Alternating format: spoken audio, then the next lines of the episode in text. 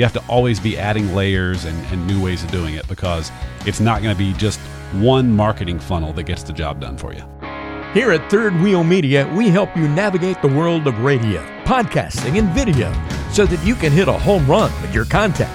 On this podcast, we'll give you a behind the scenes look at what we do. This is Rounding Third Conversations in Modern Media. Welcome into episode two of Rounding Third Conversations in Modern Media. I'm Ben George. He is John Stillman, our guest today. He is uh, the owner of Rosewood Wealth Management, but also one of the owners here at Third Wheel Media. So, John, you see both sides of this coin on our discussion today on really trying to generate leads and get conversions out of the, the work that you're doing and make your marketing efforts truly work. Yeah, and it's always interesting to see both sides of it because there are times where, in fact, you and I have had these conversations before where you're saying, hey, uh, you know, we have this financial advisor doing this, and uh, we really need them to follow through with this particular thing that we need them to do so that we can do our part. And I'm saying, you know what? I get it, man. Like, I've been in their shoes. I understand that implementation of things can be difficult. So, yeah, I definitely have my feet in both camps. Yeah, which is why I wanted to have this conversation with you is is we talk about it's not just one thing, right? Like when you're putting in the effort to to bring people into your business, whatever business you are, you know, you you're always going to look at like one specific thing that you're doing and say, "Why is that not working?" or "Man, is is this providing the benefit that I want it to?" But you know there's there's so many examples of why it's not just that one thing. It's multiple efforts that cause that. And and this is something that you can speak to because you pay close attention to this too i know because i know you're very you're very analytical. And you know not only are you paying attention to it because you're working with clients but also because you're trying to do what many of the people we're working with are trying to do. Right. And as time goes on the way that you generated leads 10 or 12 years ago becomes less and less effective. And so it's just a constant evolution of like trying to understand the next new way of generating leads while at the same time not completely throwing out everything you've done in the past, but just understanding you have to always be adding layers and, and new ways of doing it because it's not going to be just one marketing funnel that gets the job done for you. We're going to talk about a couple examples and then we're going to kind of close it out by you know, talking through some of the things that we discuss with our clients when it comes to this conversation of what can we be doing differently why is this working? What is working well? What's not? But I think just kind of give more like actual examples from our day to day life. So I'll start with one, John, before I'll toss it to you for one. And I just got back. I guess it's been two weeks already since the national championship, and well, when we're recording this, two weeks. But you know, the national championship, Alabama and Georgia. If anybody's listening to any of the podcasts that I work with, they know that I went to the University of Alabama, so I've you know obviously followed the Crimson Tide. I've been very fortunate and blessed, and went to this national championship game as well. And you know, you talk you, you when the game's over, win or lose, you try to dissect it. You know, and, and that's what sports radio is all about, right? You you hammer on one point, you find one problem that that that led to that win or loss. And I look at with Alabama being on the losing side, which doesn't happen a lot. And you try to you try to break it down. Like, sure, there was an injury early on. That was one big part. You lose your top receiver, that's going to be a huge loss to your offense. But you couldn't convert in the red zone. You were settling for field goals there, right? You weren't. You didn't make. You didn't make a big play on defense eh, eh, or had a big penalty later in the game. But you added in all these factors. You can't truly point to one thing that led to the outcome, right? It's a combination of, and it goes beyond what we even see too. It's probably preparation, it's game plan, all this stuff. But just in the actual game itself, those 60 minutes between the lines, you can point to two or three things that all kind of add together to bring you that. One play obviously will will shift momentum, but without two or three things happening concurrently, then you know the, the result's probably not going to be the same. Right. It's like when you see a team make a big comeback. Usually, the team that blew the lead, it's like, wow, if any one of these six things had gone our way, we would have been all right. right. but all six things went against us, and that's why we blew this lead. So yeah, yeah. And I, I know you you were going to stick to to football here because the NFL ratings have been down too, and you know there's and we know this this world we live in right now, John. Right? It's so black and white. You're either you're you see either see things with one worldview or another. There's very little gray area, at least that we hear about. Right? That the voice is not amplified in that in that uh, kind of medium there, but NFL ratings. You know, this is just more than just one or two th- one thing that's that's factoring into these these declines. Yeah, so NFL ratings started going down, and you have to understand this is all relative, right? I mean, still the the te- of the ten most watched TV programs in America in 2021, like eight of the ten were NFL games. Hmm, right. So you know, they're still dominating the ratings. It's just compared to where they used to be, ratings have declined some. And so this really started in like 2018, 2019. And so people are asking, all right, why are NFL ratings going down? Why are less people watching NFL games? Well, so there's a sector of the population that says, well, you know, a lot of people like us, patriots like us, don't like to see people kneeling during the national anthem. So we're not watching the NFL and we're showing them because their ratings are down. Mm-hmm. Well, okay, that's a part of it, but that's not the only thing. It's never just one thing. I also know black guys who at the time were not watching the NFL because they were essentially not interested until Colin Kaepernick got a shot somewhere. Right. And, and so that's the other side of that same debate, also not watching.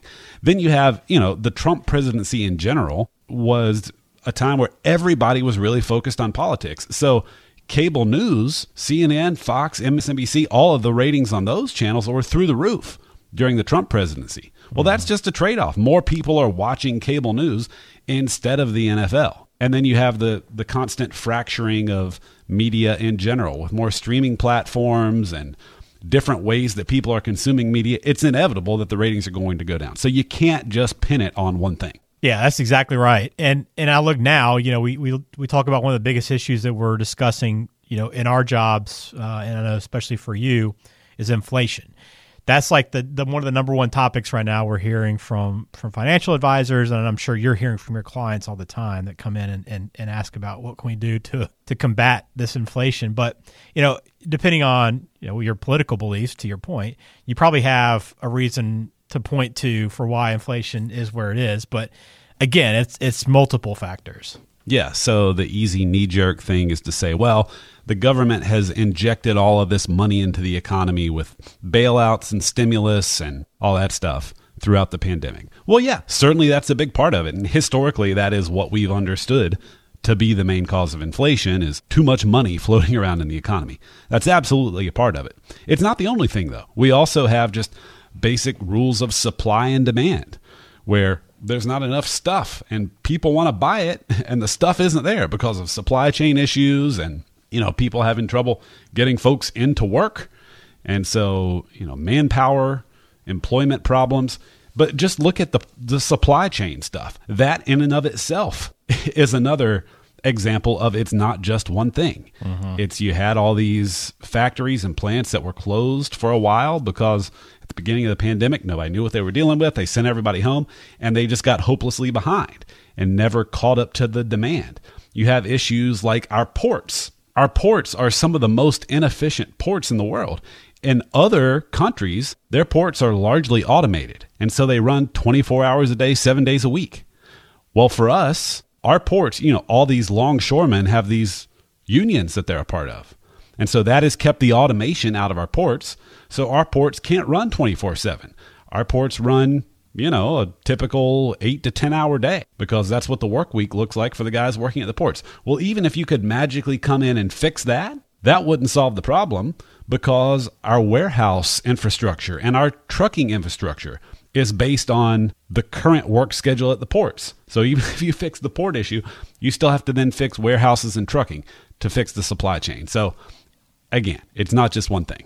I pulled up the U.S. debt clock while you were talking, and I think we uh, our debt increased by about three million dollars during your answer. So right. just to, to tell you right. exactly where we're heading right now. But yeah, I mean, to your point, that's that's so true. And you know, to kind of pull this all together on, on what we do, and, and you know, talking with our clients on a day to day basis and working with them, you know, it's a big thing to why we we've rolled out kind of multiple channels of content creation and, and ability to market what you do and who you are and what your business is. You know, radio was the focus for a long time, and you can kind of speak to this because you've been with Third Wheel since the beginning, obviously helping start the company, but radio, then the, the move to podcasting and really branching that out. Now there's the added social media marketing and promotion of your podcast, but now there's video. There's a lot of people that want to add the video element to what they're doing and creating a YouTube channel. Um, and we had these conversations, John, with people that, you know, if you want to do, you know, you want to do one thing, that's great. But people that want to try multiple things, uh, it's important that you actually take the steps and do each one of those, right? You know, just just sitting down and recording the podcast each month is good, and and it gives you the content and it gives you you know some things to put on your website. But unless you're talking to your clients about that, unless you're sending it out to, in your newsletter and pushing it that way, right? Or you know, any of these conversations you're having with a prospect and you point them to a podcast and say, Hey, I just talked about inflation um, on this podcast that I do, you know, check it out. It's these multiple efforts that you're putting into promoting the podcast that lead to it. It's not just create the podcast and watch the clients reach out and the prospects reach out. You got to be doing multiple things. Same with video. You have to add that video element if that's what you want to do, along with the podcast. Have those two things work together. But it also is your website. Do you have a good landing page, right, where that experience is easy to navigate, easy to find?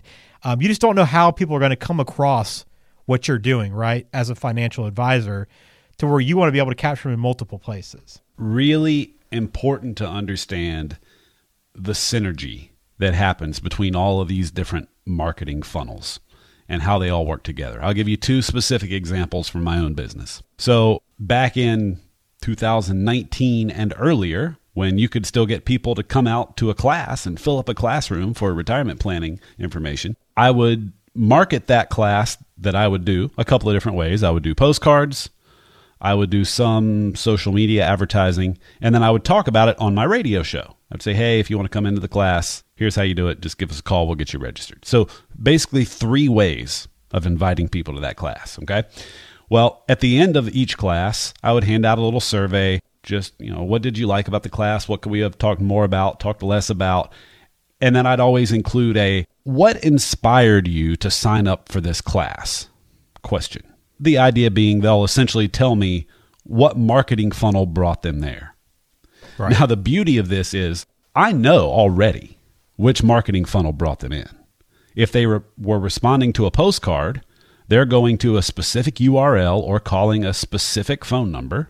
So we know that they came from that postcard. If you've ever done any mass mailing, that's not a new concept to you. You understand how that works. If they came in from the radio show, well, we would have fielded that call, gotten the message from them. We know who was a radio lead, who was a social media lead, who was a postcard lead. We already know that. But it's fascinating to see what happens when we ask them what brought them in. So, as an example, in one of the classes I did, I, I remember this couple because they're a client now, and I know that they came in, they registered for the class via the postcard that they got in the mail. The direct mail piece is what got them in. They called the phone number on the postcard and registered for the class. but guess what they put on that survey when I said, What inspired you to take this class? You know what they put? What's they that? said, I've been listening to the radio show for years. Well, there you go. Yeah. And so they didn't they didn't register for the class from the radio show. They were familiar with me through the radio show, and then when they got the postcard, that's what called them to, caused them to take the step. Right. So all these things are working together. Well, to your point, there's like if you weren't doing both of those, would you have brought them in? Right. Probably not. Yeah. I mean, maybe who knows? Right. But very likely not. I'll give you another example. So this is weird in that it was a referral that I got from somebody who's not even a client. So hmm. um, this was a lady who had who listens to my radio show, and uh, I guess had a friend in the car with her while she was listening to the show one day while they were going somewhere. And so, you know, the friend in the car is hearing this show for the first time. Person who always hears the show is telling their friend about the show. Friend says, Oh, okay, well, you know, I don't drive around that much. I probably won't catch the radio show, but I'll go check out this guy's podcast. Listens to the podcast for a few months, schedules a visit to come in with me, becomes a client. How did that happen? Because they heard the podcast. Where did they learn about the podcast? By being in the car with their friend who told them about the radio show. You know, so it's all synergy. All this stuff works together. I'll say it one more time. It's never just one thing. Yeah, and it's and and that's when you're trying to really trying to hone in on on you know what effort is you know why I'm not getting enough downloads on the podcast or enough views on the video. Well, all you need is that you know a few that are really good leads, and it turns into something. So it's interesting to see how those things all work together and just the behavior of people, right? And and you know, that's a great example. Both of those stories are, are perfect for that. So again, you know, you want to really do one thing really well if you're doing it, but it's multiple efforts and multiple ways to promote and market your stuff that it's all going to come together and that synergy will provide you the best results. And while you not may not be able to track it and for people that are like super into data and analytics and you know one plus one equals two you might not always get that right? But know that these things are working together, and that's the reason why we've seen success with people, and why you know people have been doing podcasts for three, four years now, along with some other things that they're doing marketing wise. So really interesting, John. Uh, so I appreciate your, your input on that, um, being over at Rosewood Wealth, but also one of the co-owners here at Third Wheel Media, and kind of gives us a good perspective on that. Uh, before we get out of here, we know this episode is going to launch in March, with March Madness on the horizon. How you feeling about your Tar Heels? Uh, not great. I think would be the answer to that question. You're not expecting a deep tournament run, huh? not at this stage. Maybe, uh, maybe in a future year. Not, not every year can be a national championship. Ben. That is true. I learned that about a month ago, John. So yeah. thanks for bringing that back up. All right, we'll close it out here on Rounding Third. Uh, check us out online, thirdwheelmedia.com. Please subscribe to our newsletter too while you're there. We've just uh, rolled that out. It's monthly right now, but we're going to have video, podcast, uh, fun facts, some other tools in there that you can utilize as well. Hopefully, it will provide value to you, whether or not you work with Third Wheel or not. And also like us on Facebook as well. Still more to come here on Rounding Third. Please subscribe to the show. John, thanks for your time, man. We'll talk to you later on. Always a pleasure.